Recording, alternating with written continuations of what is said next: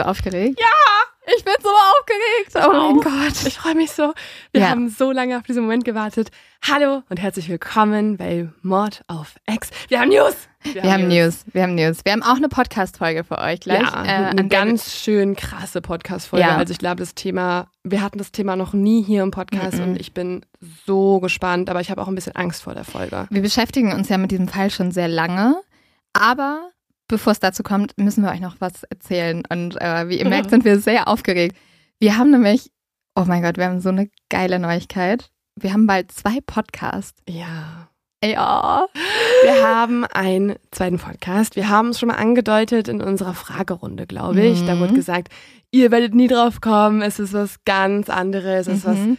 Neues. Es gibt es so, es gibt es so auf, auf dem Podcast-Markt generell irgendwie in der Podcast-Welt, in, auch international gesehen einfach Nein, noch gar nicht. Wir erfinden ein neues Genre, ein Podcast-Genre. das ist, also es, ich glaube, es gäbe keine bessere Beschreibung, als dass es ein neues Genre ist und deswegen sind wir so, so, so, so, so, so, so aufgeregt und gespannt, dass ihr am 20. Oktober reinhören könnt. Also Ja. wir sind eh die ganze Zeit schon, wir arbeiten da seit Januar dran. Also Ja. immer wenn wir gerade nicht Mord of X recherchieren, fließt alle Energie und der Fokus in dieses zweite Projekt.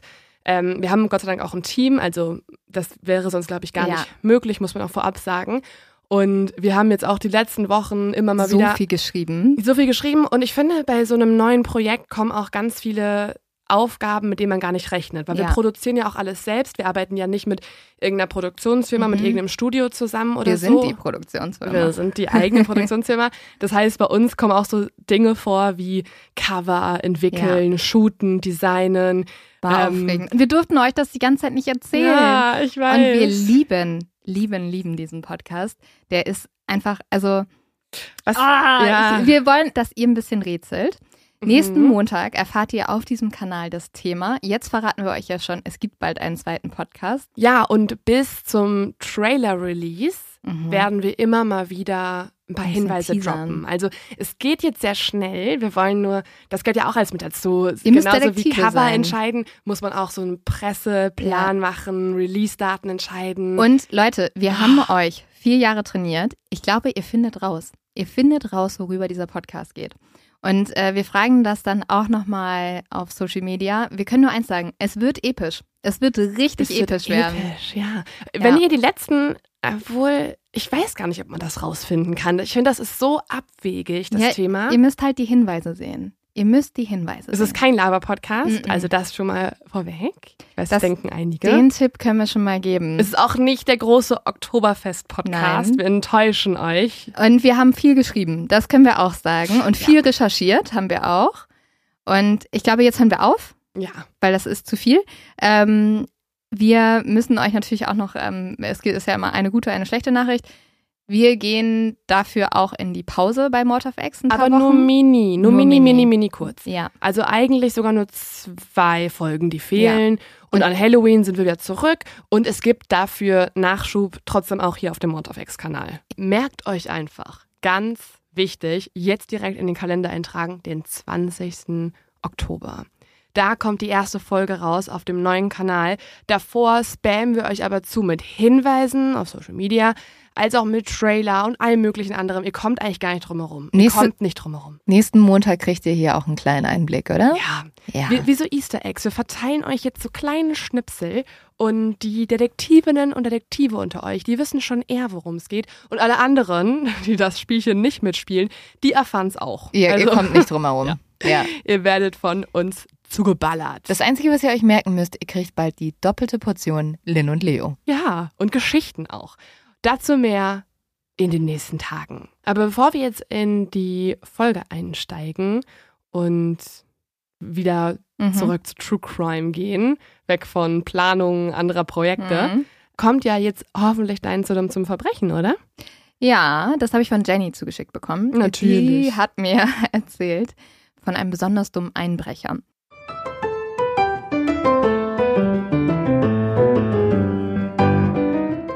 Der wollte nämlich ein Loch in ein Dach sägen, um dann dadurch in das Haus einzusteigen. Das Problem ist nur, und das finde ich klingt wie wirklich aus so einem Comic, Er hat um sich rumgesägt und ist dann durchgefallen. Das Ja. klingt original wie aus einem richtig Schon, ne? trotteligen Comic. Ja, und dann musste er selbst den Notarzt rufen und der hat dann die Polizei informiert. Oh mein Gott. Er stand halt auf dem Fleck, den er ausgesägt hat. Vor allen Dingen ist es auch so Prison Break andersrum. Ja. Also ich, ich stelle mir so Szenen eigentlich immer nur im Gefängnis vor, wo Ja. jemand sägt, um rauszukommen, weil in ein Haus reinzukommen, da gibt's ja auch einfachere Wege als mit einer Säge im Ja. Dach. Ja. Zum Beispiel kann ich aus eigener Erfahrung sagen, dass ich schon mehrfach Türen geknackt habe. Was? Nicht, weil ich in fremde Wohnungen eingebrochen bin, sondern weil ich extrem oft meinen eigenen Schlüssel Oh, das ist, das ist gut zu wissen. So jemand braucht man immer. Ja. Und jetzt geht's los mit dem Fall.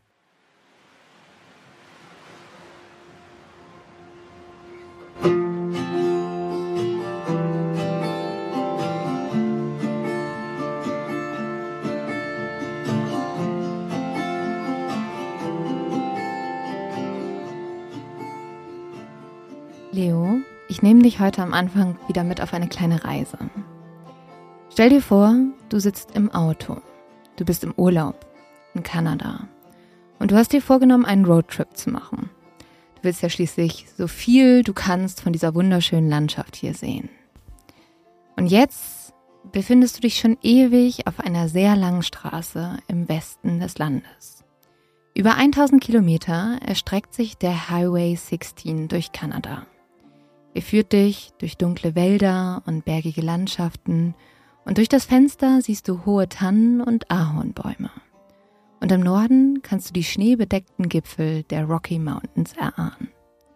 Es riecht nach Sommer, nach Regen auf warmem Asphalt und nach Tannenwäldern. Kannst du dich da reinfühlen? Ich kann mich da sehr reinfühlen und ich bin dir sehr dankbar, weil ich war gestern kurz vom Buchen von irgendeinem Urlaub, den ich wieder dringend nötig habe Und gerade. jetzt fühlst du gerade Kanada. Ja, jetzt habe ich das quasi imaginär. Sehr gut. Dann nehme ich dich mal weiter mit auf dieser Straße. Die befindet sich ja nördlich von Vancouver, was eine sehr große Stadt in Kanada ist. Und dieser Highway ist die einzige Straße, die den Osten mit dem Westen des Landes verbindet. Er ist die Anbindung zur Zivilisation für die vielen kleinen verarmten Holzfällergemeinden und Reservate von Ureinwohnern, die hier wohnen. In dem Bundesstaat British Columbia leben nur etwa 5,4 Einwohner pro Quadratkilometer. Einmal kurz zum Vergleich. In Deutschland sind es rein rechnerisch 233 Einwohner pro Quadratkilometer. Mhm, aber so stelle ich mir Kanada auch vor. Einsam. Wie einsam mit ganz viel Wald. Ja. Und ich muss sagen, ich bin auch ein bisschen ähm, vorbelastet oder vorgeprägt gerade. Ich lese nämlich gerade das Buch Der Schwarm und das spielt hauptsächlich in Vancouver. Oh. Ja. Und deswegen, und da geht's auch sehr viel um Ureinwohner und Wale, also Whale-Watching. Und es hat eh schon so eine Sehnsucht in mir ausgelöst, dass ich unbedingt dorthin möchte. Und jetzt erzählst du mir noch mehr. Das passt sehr gut. Ja, dann weißt du wahrscheinlich auch, dass es wirklich einsam dort ist, aber ehrlich gesagt auch schön einsam. Du musst dir es so vorstellen, man hört hier nur die Vögel und das Rauschen des Frasers Rivers. Und da drin schwimmen Lachse und manchmal, wenn du dann ganz langsam mit deinem Auto fährst und ganz genau hinschaust, kannst du aus dem Auto auch einen Elch oder einen Grizzly oder Schwarzbären erkennen. Die Straße führt dich in die Stadt William Lake. Die ist genauso idyllisch, wie sie auch klingt. Welcome to William Lake steht auf dem Schild. Und über dem Schriftzug ist so ein Cowboy-Hut gedruckt. Etwa 10.000 Einwohner wohnen hier. Und du fühlst dich jetzt ein bisschen so, als wärst du im Wilden Westen gelandet. Vielleicht machst du hier auch einen kleinen Stopp, du genießt den Ausblick auf den wunderschönen See, isst eine Kleinigkeit, trinkst einen Kaffee mit einem Schuss Ahornsirup und dann fährst du weiter. Würde ich niemals tun. Würdest du niemals tun? Wow. Oh, mach ich jeden Tag, liebe ich. Oh, Liebe ich. oh. Zucker im Kaffee ist schon, geht schon Richtung Sünde. Aber dann auch noch mit, mit noch Honig, wie du letztens gemacht hast, oder Ahornsirup. Ich, ich bring dir mal einen mit, der ist schon richtig gut. Und wenn du dann auch noch so diesen guten Ahornsirup aus Kanada hast, also In den Kakao gerne oder in irgendeine Milchgeschichte oder so. Aber doch nicht in Kaffee. Okay, für dich gibt's keinen Kaffee mit Ahornsirup. Vielleicht muss ich dann Kanada doch skippen. Nein, du kannst dir auch einen normalen Kaffee Okay, das, bestellen. das darf ich auch. Du darfst Okay. ja auch einen normalen Kaffee bestellen. Den nimmst du jetzt mit, du fährst weiter und jetzt bist du wirklich mitten im Nirgendwo angekommen. Du hast das Gefühl, du bist am Ende der Welt. Weit und breit ist nur Natur. Wie weit bin ich denn jetzt entfernt von Vancouver, um mich so ein bisschen zu orientieren? Ja, das ist schon ganz schön weit weg von Vancouver. Also diese Straße, die geht wirklich durch das ganze Land. Und du bist jetzt mitten in der Natur angekommen. Und die Straße, auf der du dich befindest, ist der einzige Weg zurück in die Zivilisation. Nicht umsonst werden Highways auch Lebensadern genannt. Sie bringen die Menschen nach Hause, verbinden sie und haben auch den Fortschritt mitgebracht. Doch dann taucht da auf einmal ein Schild an der Seite der Straße auf. Crime Stoppers steht da. Crime Stoppers? Mhm. Und eine Telefonnummer. Aber du kannst das jetzt auch nicht richtig einordnen. Du fährst da nur dran vorbei und du wunderst dich, du fragst dich auch, ob du das überhaupt richtig gelesen hast. Warum ist da eine Telefonnummer? Du verstehst das nicht so richtig. Und vor allem fragst du dich, Warum sollte hier ein Verbrechen passieren? Du bist ja mitten im Nirgendwo. Es gibt hier nichts. Es gibt keine Menschen, es gibt keine Städte, nur oh. diesen Highway. Ja, aber für einige Arten von Verbrechen ist das ja exakt die Gegend, wo sowas passiert. Ne? Also, wie du gerade schon sagst, da ist niemand außer ich und der Mörder in dem Moment. Ja, du und die Straße. Und du fährst jetzt weiter und wenige Minuten später ist da ein weiteres Schild. Vermisst steht da. Du kannst einen Namen erkennen. Makey. Es ist ein hübsches junges Mädchen, das dir vom Plakat entgegenschaut. Kurz darauf erkennst du noch ein Schild. Mädchen, fahrt nicht per Anhalter mit. Ein Killer läuft frei rum. Oh Gott. Und dann noch eins. Highway of Tears. Straße der Tränen. Und auf einmal ist die weite Landschaft nicht mehr so idyllisch. Nein, sie ist gruselig. Hier im Nirgendwo bist du auf dich gestellt. Und es scheint jemanden zu geben, der genau das ausnutzt. Für die jungen Frauen, die dich von den Plakaten anschauen, scheint der Highway nicht den Fortschritt ins Land gebracht zu haben. Nein, stattdessen hat er den Tod mitgebracht.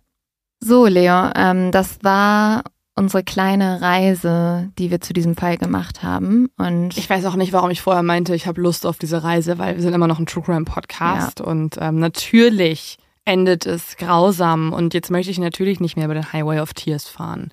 Aber anscheinend, wenn ich das jetzt richtig verstehe, gibt es in Kanada offenbar einen wichtigen Highway, der eigentlich Regionen verbindet, der aber dort bekannt ist als ein Highway, wo Frauen verschwinden. Ja, und eine der Geschichten von diesen Frauen möchten wir uns jetzt mal genauer anschauen. Dafür gehen wir an 27. November 2010 und wir reden heute über Lauren. Lauren hat an diesem Tag ihrer besten Freundin Charity abgesagt. Lauren ist 15, sie hat blonde Haare, sie trägt eine dunkle Brille und ich habe dir auch mal zwei Bilder von ihr mitgebracht. Wie würdest du sie beschreiben? Also so ein bisschen frecher irgendwie. Also auf dem zweiten Foto streckt sie die Zunge raus und guckt mhm. so ein mhm. bisschen ich finde, also. also. für mich sieht Lauren aus wie gefühlt wie alle mit 15. Das sagen wir jedes Mal, wenn wir über. Amerikaner reden, sehen alle Amerikaner einfach aus wie typische Amerikaner. Und wenn wir dann über Teenager reden oder jüngere Leute, sehen die einfach aus wie Teenager oder das Mädchen von nebenan. Aber ich weiß, was du meinst. Klar, sie hat einfach ähm, Seitenscheitel. Auf einem Foto, das habe ich dir jetzt nicht mit hochgeladen, trägt sie auch so einen karierten Karoschal und so ein bisschen so schwarzen Hoodie und so. Also irgendwie sieht sie halt, sie sieht aus wie ein 15-jähriges Mädchen. Aus dem Jahr 2010. Also ja, das ist genau. ja auch der Trend, ja. den ich auch mitgemacht habe mit meinem Karo-Schal. Ja. Ähm, ja.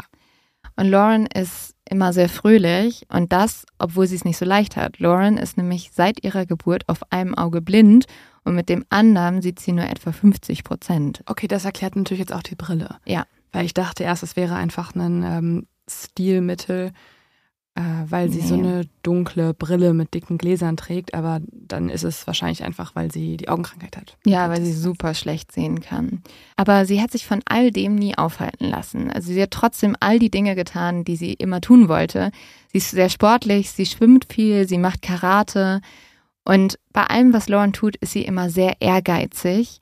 Und deswegen ist es auch tatsächlich so, dass wenn die Leute nichts von ihrer Krankheit wissen, dann bemerken sie es auch kaum, weil mhm. sie das so gut rüberspielen kann. Das ist natürlich auch mega gut, dass sie dann trotzdem so, ja, sich so motiviert, alles mitzumachen, gerade auch Sportarten, mhm. stelle ich mir vor, ist eigentlich eher ein Bereich, der dann einem schwieriger fällt, wenn alle anderen halt auch ein größeres Blickfeld haben. Aber vielleicht ist es auch ganz hilfreich, dass sie es von Geburt an hatte und sich deswegen Ja. auch besser dran gewöhnt hat. Also Laurens Mutter Donna macht das manchmal Sorgen, weil die sagt, Lauren ist so sozial, die ähm, tut alles für ihre Freunde und auch alles das, was sie will, dass die bereit ist, auch kilometerweit zu trampen oder kilometerweit durchs Nichts zu fahren, weil sie halt ihre Freunde sehen will. Und die Mutter sagt manchmal, ja, da ist sie ein bisschen überschwänglich und da Mhm. sollte sie eigentlich ein bisschen vorsichtiger sein. Mhm. Und du merkst schon, Lauren ist jemand, der auch für ihre Freunde eigentlich immer alles tut, aber heute halt nicht. Heute hat Lauren ja ihrer Freundin Charity abgesagt. Die wollte eigentlich einen Kaffee mit ihr trinken, aber Lauren hat gesagt, heute hat sie etwas anderes vor. Und was hat sie vor? Sie trifft einen jungen Mann, und zwar den fünf Jahre älteren Cody. Mit ihm will sie von ihrer Heimatstadt Fraser Lake in die Gegend rund um die etwa 150 Kilometer entfernte Stadt Prince George fahren. Und ehrlich gesagt muss man sagen, in dieser Gegend kann man eh nicht viel machen, als mit dem Auto umherfahren, weil das ist am Highway 16. Und wie ich euch vorhin schon berichtet habe, ist da eigentlich nur Natur. Die beiden kennen sich über gemeinsame Freunde und waren auch schon ein paar Mal auf den gleichen Partys gewesen. So richtig miteinander gesprochen haben sie aber noch nicht, also zumindest nicht persönlich. Die beiden haben viel gechattet. Lauren schreibt sowieso gerne auf Social Media und auch das macht ihre Mutter Donna manchmal Sorgen. Nämlich noch zwei Tage bevor sich Lauren mit Cody trifft, hat ihre Mutter ihr Folgendes gesagt. Hör auf mit diesen dummen Sachen. Mit welchen dummen Sachen? Ja, halt im Internet so viel zu schreiben, weil Laurens Mutter hat Angst, dass dort halt auch komische Leute sein könnten. Also es ist ja auch eine verständliche Angst, wenn man mit Unbekannten dort chattet, aber offenbar kannte sie Cody ja schon. Genau, das denkt sich Lauren auch. Sie sagt, ich kenne den Typen, ich habe ihn ein paar Mal getroffen und ich weiß, wie der aussieht. Der ist, ein, der ist zumindest ein bisschen in meinem Alter, kennt Freunde von mir. Und so kommt es, dass Lauren am 27. November zu Cody in einen schwarzen Pickup steigt. Gemeinsam fahren die beiden jetzt los in Richtung des Highways 16. Einige Stunden später, es ist bereits abends, klingelt bei Doug Leslie, Laurens Vater, das Telefon. Es ist die kanadische Polizei. Die Polizisten fragen Laurens Vater jetzt, ob er weiß, wo seine Tochter sei. Und Laurens Vater antwortet nein, er hätte keine Ahnung, warum sie das wissen wollen. Und die Polizei erzählt, dass sie Laurens Ausweis in einem Pickup gefunden haben. Sie selbst wäre nicht da gewesen. Laurens Vater ist natürlich jetzt total schockiert und fragt die Polizisten auch, warum die denn unbedingt wissen wollen, wo Lauren ist. Also ob es irgendwas Beunruhigendes gibt oder warum die so, warum die so erpicht darauf sind, jetzt rauszufinden, wo diese Besitzerin des Ausweises ist. Aber die Polizei sagt, das können sie ihnen noch nicht sagen. Ähm, Oh Gott. Also das will man ja nicht hören als Vater. Das ruft eh schon die Polizei an. Wenn bei mir die Polizei anrufen würde, würde ich einen kompletten Ausraster und würde Mhm. heulen. Und dann geben die jetzt noch nicht mal mehr die Informationen durch, die der Vater wissen muss, was mit der Tochter passiert ist. Ja, die Polizei sagt, sie würden sich später nochmal melden, wenn sie mehr Informationen haben, legen jetzt aber erstmal auf. Doug versucht natürlich sofort seine Tochter Lorraine zu erreichen, aber die geht nicht ans Telefon. Bis zwei Uhr nachts bleibt sein Telefon still. Er hört weder noch was von seiner Tochter Lorraine noch von der Polizei. Und irgendwann kann Doug das nicht mehr aushalten. Er beschließt jetzt, selbst nach seiner Tochter zu suchen. Er setzt sich ins Auto und fährt los. Nach einiger Zeit stößt Doug auf eine Polizeikontrolle. Als Doug hier nachfragt, was passiert sei, erfährt er, dass die Polizisten vor ein paar Stunden einen Pickup-Fahrer gestoppt hätten. Der Fahrer wollte aus einer Seitenstraße auf den Highway 16 abbiegen. Und der Polizei war dieser Pickup sofort aufgefallen, beziehungsweise eher der Weg, aus dem das Auto kam. Nämlich die Ecke, aus der der Pickup kam, ist bekannt für illegale Wilderei. Und tatsächlich, als die Polizei den Wagen anhält, sehen sie, dass der Fahrer des Wagens voller Blut ist. Er hat Blut an seinen Händen und in seinem Gesicht. Und der sagt jetzt natürlich so, ach, ich ähm, habe einfach einen Hirsch erlegt, ich habe jetzt einfach Wilderei betrieben. Ähm, ich weiß, das ist illegal, aber gut, gibt mir eine Geldstrafe. Aber der Polizei kommt das komisch vor, weil es ist einfach sehr, sehr viel Blut. Sie sehen auch, dass sich eine Blutlache schon auf der Autofußmatte gebildet hat. Also, dass der so richtig in Blut steht. Und ich nehme an, der Hirsch, den er erledigt hat, Ist gar nicht drin. ist nicht im Auto. Nee, ist Das nicht heißt, drin. Also warum sollte man einfach einen Kadaver dann liegen lassen, nachdem man ihn eh schon illegal erschossen hat? Sehr unglaubwürdig.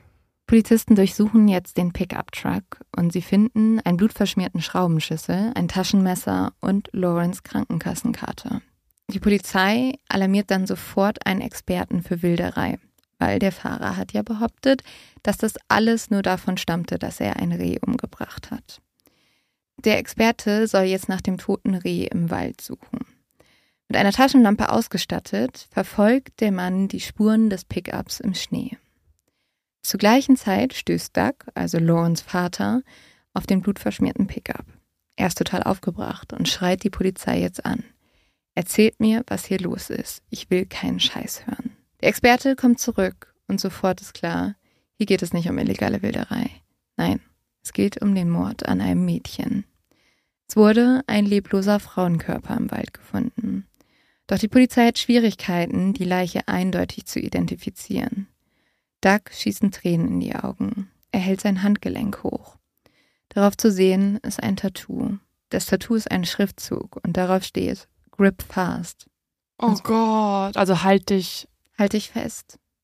Und Doug erzählt jetzt der Polizei, dass das das Familienmotto ist und dass sie alle dieses Tattoo haben. Oh mein Gott.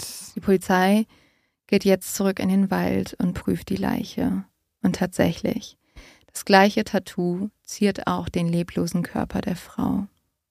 Nun besteht kein Zweifel mehr. Es ist Lorraine. Das ist ja so schlimm, dass der eigene Vater Mhm. dann jetzt sich gezwungen gefühlt hat, da selber suchen zu fahren, weil die Polizei hätte es ja auf jeden Fall auch anders lösen Ja. können und er hätte nicht selbstständig den Körper seiner Tochter finden müssen. Er hat den Körper halt zum Glück nicht gesehen, aber er steht halt bei diesem Pickup, der kurz Ja. also davor ist und seine Tochter liegt mit durchgetrennter Kehle im Wald.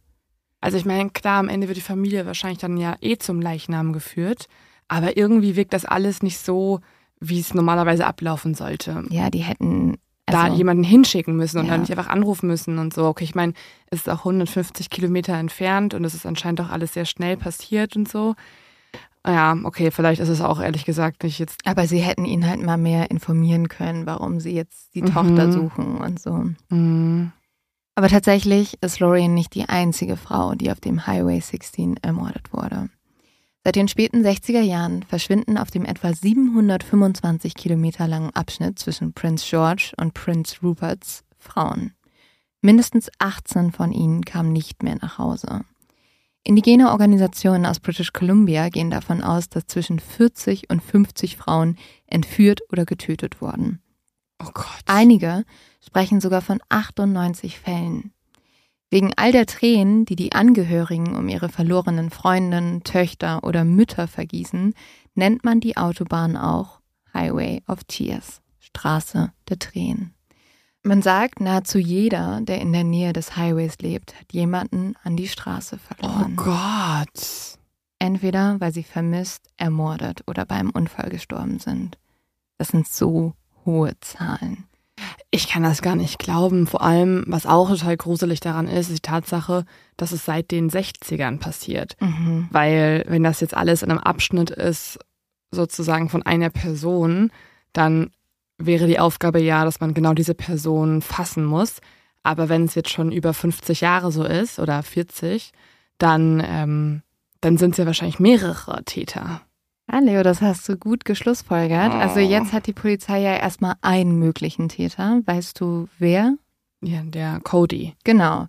Ähm, die Polizei fängt sofort an, gegen den Besitzer des Pickups zu ermitteln. Das ist der 20-jährige Cody, mit Der ist ja dem, noch so jung. ja, mit dem Lorraine auf ein Date gegangen ist. Mein Gott. Und tatsächlich kann die Polizei herausfinden, dass dieser 20-jährige ein Serienmörder ist. Der Oh hat noch Gott. drei weitere Frauen getötet. Also du siehst hier auch auf dem Foto, der sieht auch einfach, also der sieht jetzt nicht aus wie ein Serienmörder Nein. eigentlich. Aber niemand sieht eigentlich aus wie ein Serienmörder, außer vielleicht BTK. Ja, Und auch BTK würde durchgehen in einigen anderen Szenarien als, ähm, keine ja. Ahnung, Verkäufer oder so. Elektrotechniker. Ja, er sieht halt irgendwie noch aus wie ein Kind. Trotzdem hat Cody die 35-jährige Jill Stacy Stukenko ermordet, die im Escort-Service gearbeitet hat. Die Leiche wurde Ende Oktober 2009 gefunden. Außerdem hat er Natasha Lynn Montgomery ermordet, die zuletzt am 31. August 2010 gesehen wurde. Ihr Körper wurde nie gefunden, lediglich die DNA der 23-jährigen Sexarbeiterin konnte man in Codys Apartment feststellen. Und dann war da noch Cynthia Frances Mars, die war 35 Jahre alt, als sie zuletzt am 10. September 2010 gesehen wurde.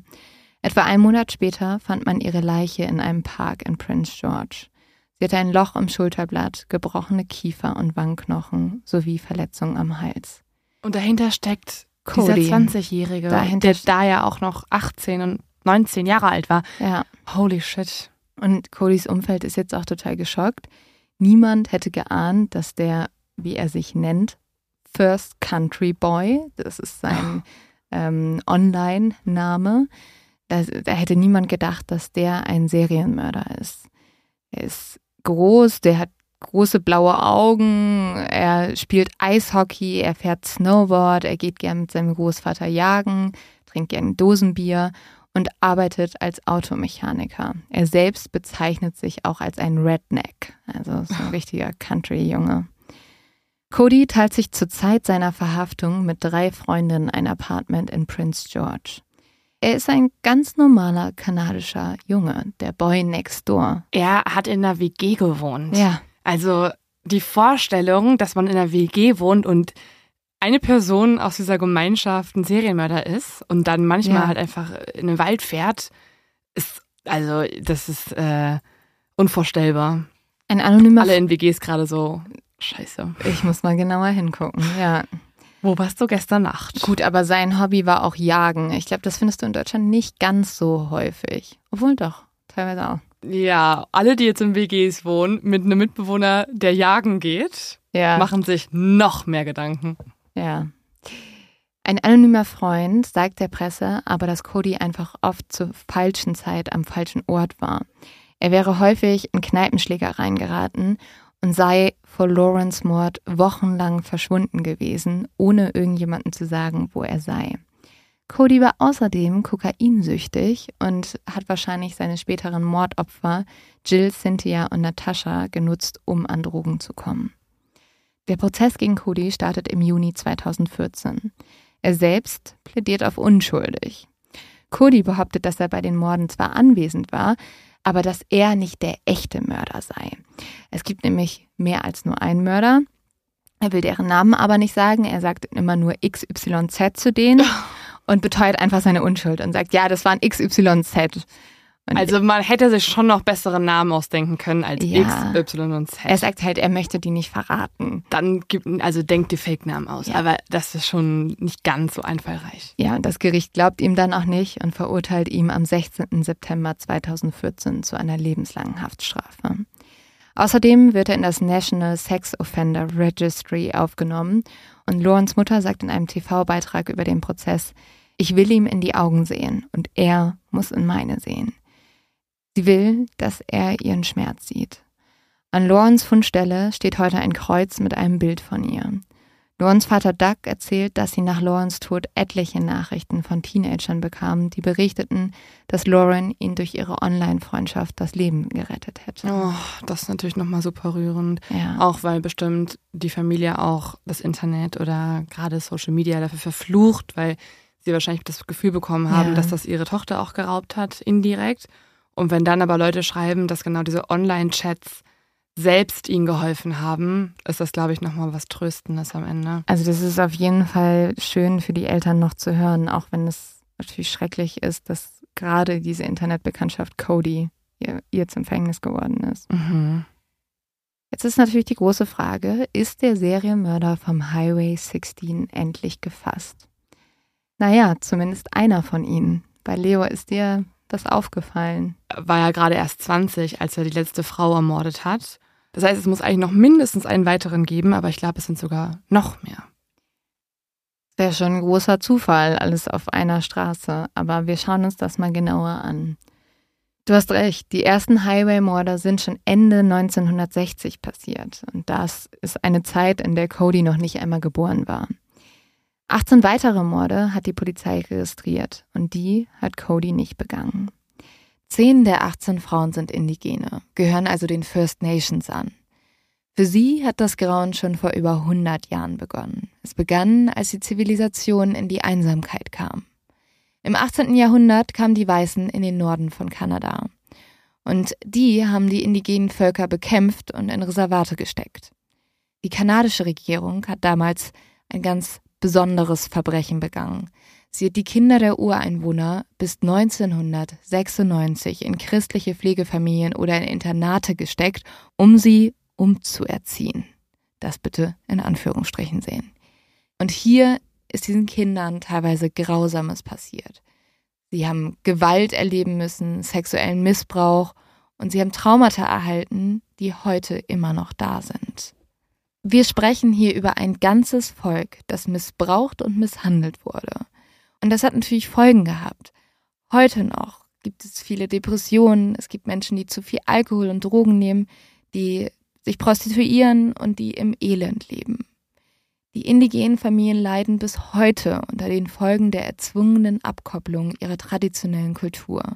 Und das Unrecht hält auch bis heute an. Viele Menschen in Kanada sehen nur diese Folgen. Also die sehen, dass ähm, es viele Viertel gibt, die heruntergekommen sind, aber sie sehen nicht die Ursache. Bis heute sehen viele Kanadier die indigene Bevölkerung als ein Volk zweiter Klasse an. Dieses Gefühl wird natürlich für die indigene Bevölkerung nochmal verstärkt durch diese Morde. Weil wir haben ja schon öfter darüber gesprochen, dass Täter oft Opfer wählen, die am Rande der Gesellschaft stehen. Also wo niemand richtig hinguckt, wo nicht wirklich ermittelt wird. Mhm. Das ähm, ist natürlich dann auch viel leichter für die Täterinnen und Täter, ne? weil sie so viel länger davonkommen können. Ja, und auch hier wird tatsächlich weniger hingeschaut. Die Tränen des Highway 16 sind deswegen auch Tränen der Verzweiflung und der Wut. Darüber, dass einfach jahrelang weggeschaut wurde und niemand gefunden oder bestraft wurde. Und es sind Tränen darüber, dass die Zivilisation den Tod über diese Menschen gebracht hat. Die indigenen Völker haben nämlich gar keine Wahl. Oft ist hier auch wenig Geld vorhanden. Und deswegen müssen gerade viele Frauen entlang des Highways trampen, um in die nächstgelegene Stadt zu kommen. Weil dort müssen sie arbeiten. Also irgendwie muss man ja zur Arbeit kommen, man muss zu Arztterminen kommen und man muss zu Freunden kommen. Und deswegen, auch wenn die Frauen wissen, was auf dieser Straße passiert, müssen sie die Straße nehmen und sie müssen trampen, weil sie teilweise keine eigenen Autos haben. Laut den Hinterbliebenen der verschwundenen indigenen Frauen ist das der Grund, warum die Morde und die vermissten Fälle ihrer Angehörigen teilweise immer noch unaufgeklärt sind. Angehörige der Opfer des Highway of Tears haben deswegen eine Protestaktion am Highway 16 organisiert. Am 17. September 2005 demonstrieren sie für mehr polizeiliches Engagement unter dem Motto Wir holen uns den Highway zurück. Und dass diese Demonstration notwendig ist, zeigt, dass nur zwei Tage später eine weitere Frau spurlos verschwindet. Ja, das ist irgendwie sehr ironisch. Einerseits zeigt das natürlich, dass die absolute Berechtigung haben für ihre Demonstrationen. Und dann ist es aber auch sowas wie ein Schlag ins Gesicht der Frauen, die demonstrieren, weil genau danach wieder Frauen verschwinden. Ja, und es zeigt auch irgendwie, wie notwendig diese Demonstration ist und dass aber auch nicht wirklich viel passiert. Aber tatsächlich ist es so, die kanadische Polizei steht jetzt immer mehr unter Druck, den Verbrechen an den Frauen endlich gebührend Aufmerksamkeit zu schenken. Und sie bilden noch im gleichen Jahr die Task Force EPANA. Sie ist benannt nach der Inuit-Göttin Pana, die sich um den Geist der Toten kümmert, bevor diese in den Himmel kommen und wiedergeboren werden. Die kanadische Regierung investiert jetzt 11 Millionen Dollar mit dem Ziel, dass etwa 40 bis 50 Kriminalbeamte die Zusammenhänge zwischen den ungeklärten Fällen an und um den Highway 16 aufdecken. Endlich. Aber die müssen jetzt auch bestimmte Kriterien anwenden, nämlich damit ein Verbrechen zu einem IPANA-Fall wird, muss das Opfer zunächst einmal eine Frau sein. Dann muss sie auch eine risikoreiche Tätigkeit unternommen haben, wie zum Beispiel Trampen oder Prostitution. Also Lorraine hätte zum Beispiel nicht dazu gezählt, weil sie ja Cody bereits vorkannte. Und die Frau muss zuletzt im Umkreis von einem Kilometer am Highway 16, 5 oder 97 lebend oder tot gesehen worden sein. Laut der kanadischen Polizei passen 18 Fälle in dieses Raster. Indigene Menschenrechtsorganisationen sehen das aber ein bisschen anders, weil die sprechen ja von 98 Frauen, deren Tode noch nicht aufgeklärt wurden. Das ist natürlich eine unfassbar große Differenz Ja. zwischen diesen Zahlen. Aber wenigstens fangen die Polizisten jetzt an zu ermitteln. Sie tappen jetzt aber erstmal sieben Jahre im Dunkeln, finden gar nichts, bis die Polizei 2012 den Namen eines weiteren Täters veröffentlicht, der mehrere Frauen von der E-Pana-Liste umgebracht haben soll. Sein Name ist Bobby Jack Fowler. Jack wurde am 12. Juni 1939 in Merkel, Texas geboren. Er hat dunkle Haare und einen dichten, dunklen Schnäuzer. Und ähm, ja, er ist eigentlich Familienvater, hat Kinder, aber trotzdem reist er allein in einem alten, verbeulten Auto durch die USA und Kanada. Hier sucht er nämlich nach Arbeit, das sagt er auch seiner Familie. Diese Arbeit braucht er aber vor allem, um seine Alkohol-, Meth- und Amphetaminsucht zu finanzieren. Und häufig nimmt Jack Anhalterin vom Straßenrand mit. Und das nicht ohne Hintergedanken. Jack ist nämlich davon überzeugt, dass Frauen, die trampen oder in Kneipen gehen, sexuell missbraucht werden wollen. Mhm, klar. Ja, klar, weißt du, es ist so. Weißt du, Männer gehen in die Kneipe und trinken einfach nur ein Bier und Frauen wollen das. Was für ein Vollidiot. Jacks Vorstrafenregister zeigt auch, was für ein Vollidiot er ist, weil das füllt sich jetzt sehr, während er auf dem Highway 16 unterwegs ist. 1969 wird er wegen Mord angeklagt, kann aber nur wegen dem Abfeuern einer Schusswaffe verurteilt werden. Er verbringt dann einige Zeit im Gefängnis in Tennessee wegen sexueller Nötigung und versuchten Mord. Seine Frau lässt sich übrigens während dieser Zeit von ihm scheiden und trotz weiterer Gewaltdelikte landet Jack aber erstmal kein weiteres Mal hinter Gittern. Aber trotzdem passt sein Profil ja jetzt sehr auf das Ja. Profil des Täters in der Gegend. Er hat schon Erfahrung, also hat schon Vorstrafen gesammelt, auch wegen sexueller Nötigung und ist genau dort unterwegs. Das ähm, ist ja sehr auffällig. Und das bestätigt sich auch nochmal am 28. Juni 1995. Da ist Jack zu diesem Zeitpunkt 56 Jahre alt und jetzt kommt eine Frau in die Polizeiwache von Newport, Oregon gestürmt.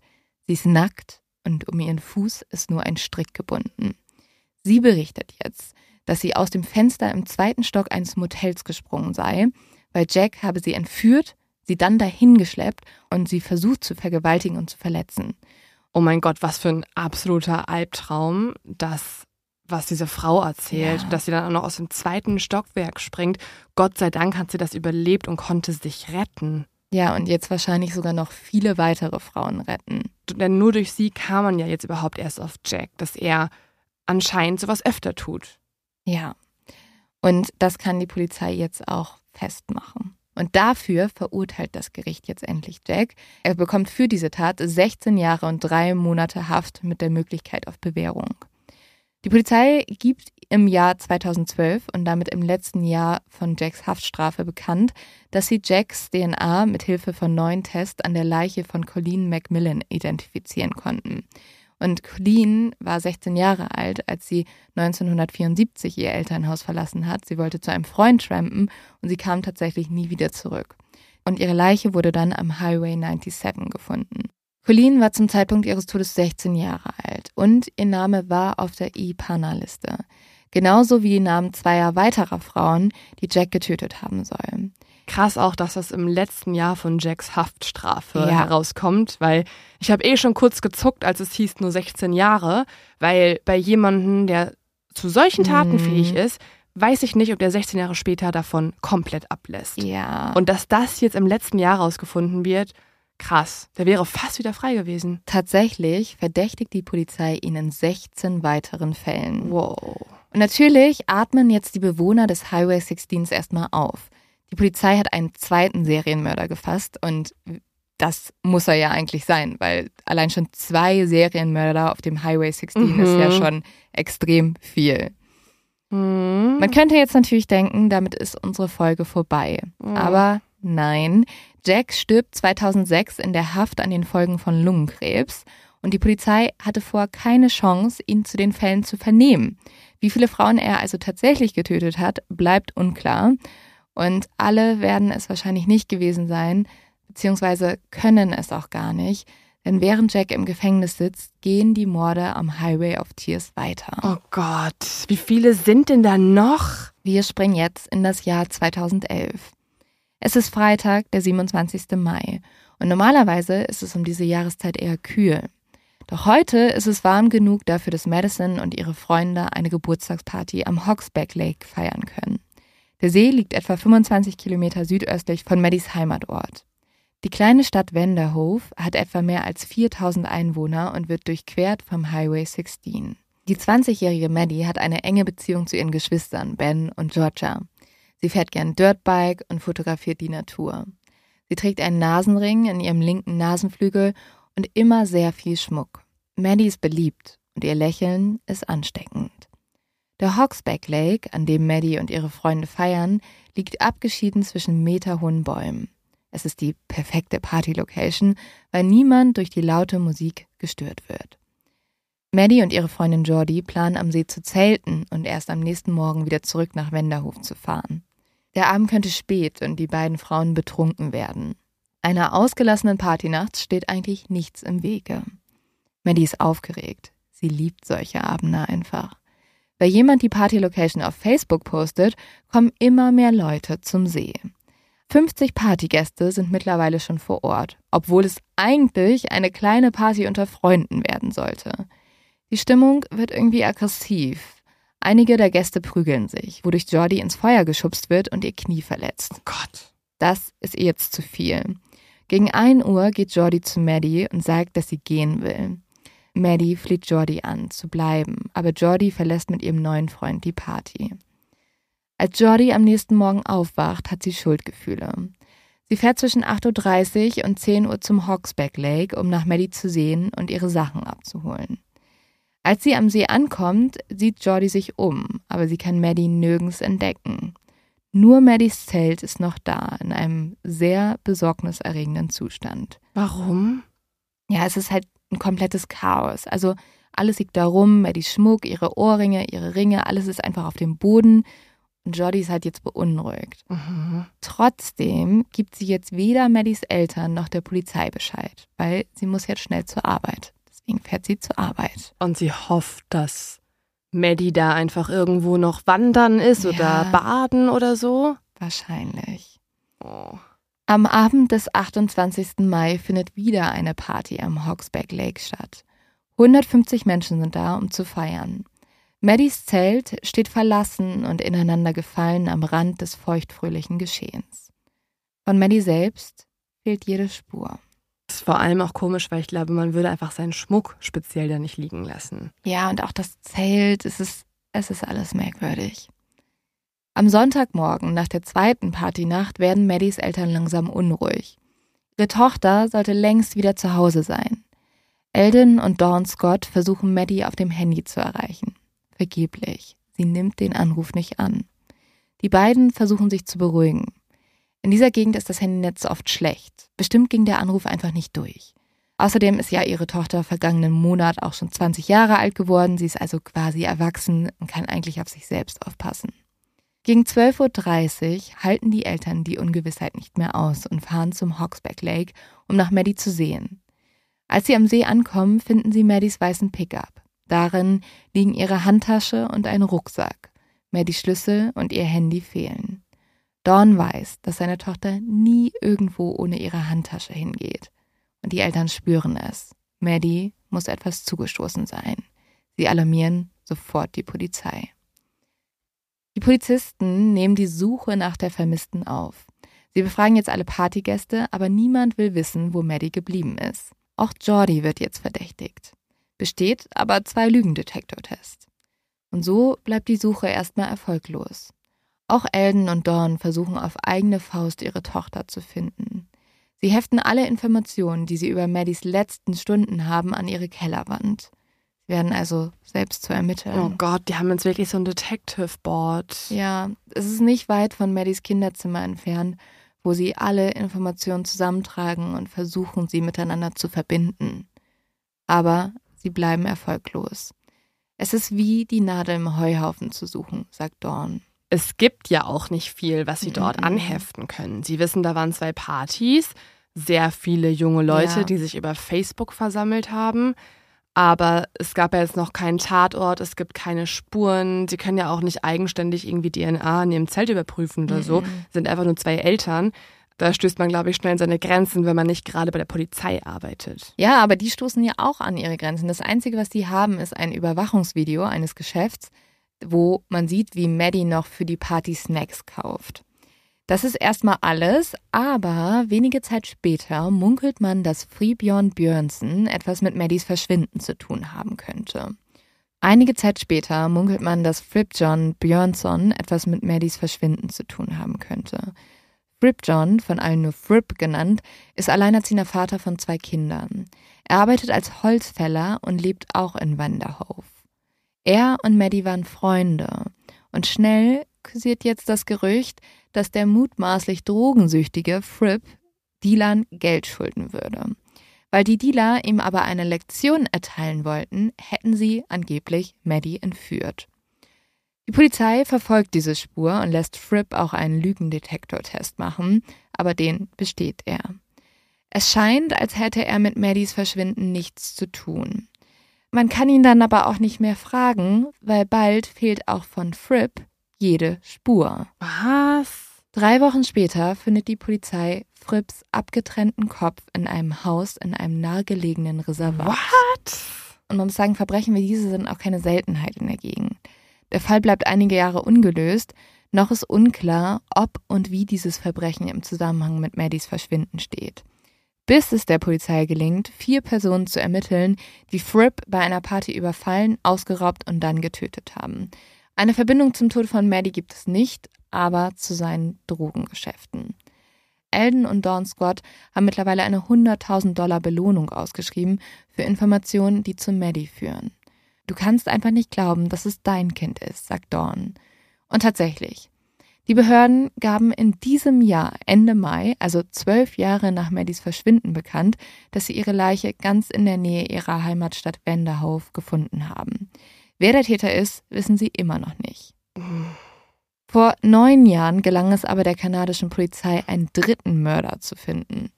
Die Polizisten veröffentlichten 2014, dass Gary Taylor Handlin vor 40 Jahren die zwölfjährige Monica Jack ermordet haben soll. Handlin missbrauchte das Mädchen sexuell und verbrannte anschließend ihre Kleidung und Teile ihres Körpers. Handlin selbst sagt dazu, ich glaube, ich habe sie erwürgt, ich bin mir aber nicht sicher. Das Verbrechen wird den Epana-Fällen zugeordnet. Die kleine Monika ist das jüngste Opfer der Liste. Handlin soll außerdem ein weiteres Mädchen getötet haben. Das Gericht verurteilt ihn zu einer lebenslangen Haft ohne Chance auf Bewährung für 15 Jahre. Also ich, ich fasse mal kurz zusammen. Wir haben also mittlerweile drei Mörder, die man in dieser Gegend identifizieren konnte und festnehmen konnte. Und noch einen unbekannten Täter. Ja, Maddie ist ja auch nochmal ein gesonderter Fall. Also sie ist zum Beispiel nicht auf der IPANA-Liste, ähm, weil sie ja einige Kriterien nicht erfüllt davon. Also sie ist einer von vielen nochmal gesonderten, sehr mysteriösen Fällen ähm, am Highway of Tears. Sie gehört ja auch nicht der indigenen Bevölkerung an. Also es ist ja auch nochmal ein ganz merkwürdiger Fall von diesem Highway of Tears, weil sie ist ja sozusagen auf dieser Party verschwunden. Aber es zeigt natürlich wieder, dass dort Verbrechen passieren. Und vor allem sind es halt viele indigene Frauen, deren Verschwinden bis heute nicht aufgeklärt wurde. Die Anwohner am Highway of Tears organisieren dafür jedes Jahr einen Trauermarsch für die Opfer und deren Hinterbliebene. 2009 gehen sie für den sogenannten Walk for Justice auf die Straße, bei dem etwa 1000 Menschen insgesamt rund 1500 Kilometer durch Kanada und entlang des Highways marschierten. Aber die Unzufriedenheit mit der Polizeiarbeit betrifft nicht nur die Gegend rund um den Highway 16. Hunderte protestieren jährlich in Vancouver für die Aufklärung von indigenen Femiziden. Die Aufklärungsrate dieser Morde geht gegen Null. Indigene Frauen werden gleichzeitig aber viermal häufiger Opfer von Gewaltverbrechen als Weiße. Die kanadische Regierung veröffentlichte 2014, dass zwischen 1980 und 2012 1017 indigene Frauen getötet aufgefunden wurden. Weitere 164 sind spurlos verschwunden. Viele Politiker und Fachleute gehen davon aus, dass die Zahlen in Wirklichkeit wesentlich höher sind. Das sind so viele. Ja. Also ich bin gerade richtig schockiert. Ja. 2016 wird ein Untersuchungsausschuss eingerichtet. Er soll die Verbrechen an indigenen Frauen und Mädchen untersuchen. Der Ausschuss soll genau erklären, welche Fehler die Polizei und andere Behörden bei der Aufarbeitung der Verbrechen begangen haben. Die Mitarbeiter befragten dazu mehr als 2300 Zeugen. Die Chefin der Untersuchungskommission sagt zu den Ergebnissen, das ist Völkermord. Der Report handle von den systematischen Faktoren, die dazu geführt haben, dass die Ureinwohnerinnen ihrer Würde, ihrer Menschlichkeit und in zu vielen Fällen auch ihr Leben verloren haben. Sie fügt hinzu, dieser Bericht handelt von vorsätzlichen Völkermord in Hinblick auf Rasse, Identität und Geschlecht.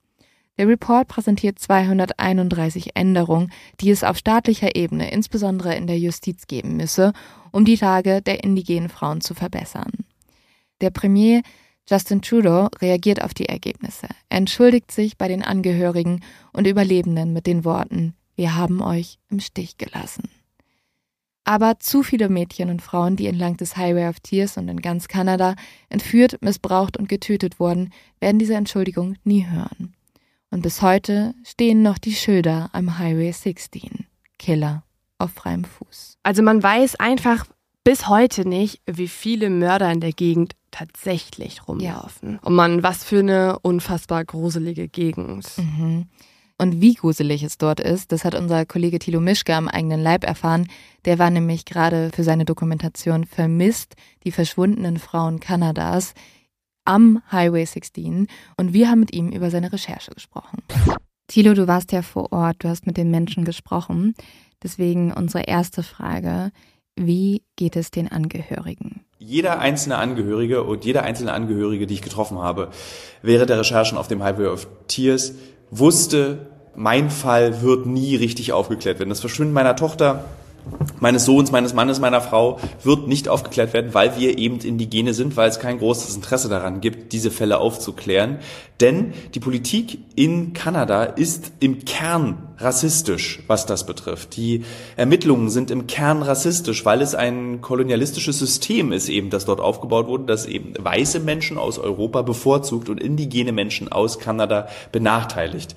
Denn man darf nicht vergessen, bis in die späten 90er Jahre, also bis, sagen wir mal, bis Mitte der 90er Jahre, gab es noch diese berühmten Boarding Schools, dort, wo indigene Kinder umerzogen werden sollten, wo ihnen ihre Kultur, ihren Namen, ihre Sprache genommen wurde, damit sie so werden wie wie Menschen in Europa, was natürlich nicht funktionieren kann und was auch niemals Ziel sein sollte. Und das lässt sich nicht so schnell rausradieren aus einer Gesellschaft. Dieses rassistische Verhalten wird noch über Generationen in Nordamerika und an allen anderen kolonialisierten Ländern stattfinden. Wie erging es euch denn während der Recherche?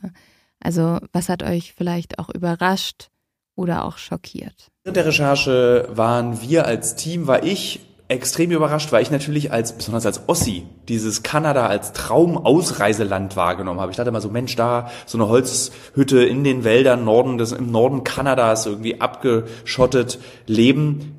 Tolle Vorstellung. Aber dann realisiert man, und auch ich habe das während der Recherche realisiert, dass diese Wälder im Norden Kanadas und dieses Bauen dieser Blockhütte gar nicht so einfach sein sollte für mich. Denn diese Wälder gehören mir nicht. Die gehören nicht irgendwelchen Leuten, die dort Land verkaufen, sondern diese Wälder gehören niemandem. Und wenn dann überhaupt jemand Ansprüche daran haben kann, es sind die Völker, die dort gelebt haben. Die Völker, die ermordet wurden, dass wir uns diese Wälder nehmen können, dass wir heute noch Pipelines durch diese Wälder bauen dürfen. Wir rasieren dort diese Wälder kaputt, ohne Rücksicht, ohne irgendein Gefühl für diese indigenen Menschen. Und das ist krass, wenn du durch diese kleinen Orte fährst im Norden Kanadas und einfach dieses Unglück spürst der Menschen, die dort in dieses System, ich nenne es jetzt mal Kapitalismus, reingezwungen wurden. Und mit welchem Fall oder welchen Fällen hast du dich beschäftigt? Ähm, ich habe mir dort einen Fall einer jungen Frau. Ich habe mir mehrere Fälle angeguckt. Also es gibt auch Fälle, die nicht im Film äh, vorkommen, aber dort habe ich äh, einen Fall einer jungen Frau mir angeguckt in der Stadt Smithers. Dort ist eine ähm, Frau ermordet worden und bis heute ist eigentlich nicht so richtig klar, wer verantwortlich für diesen Mord ist.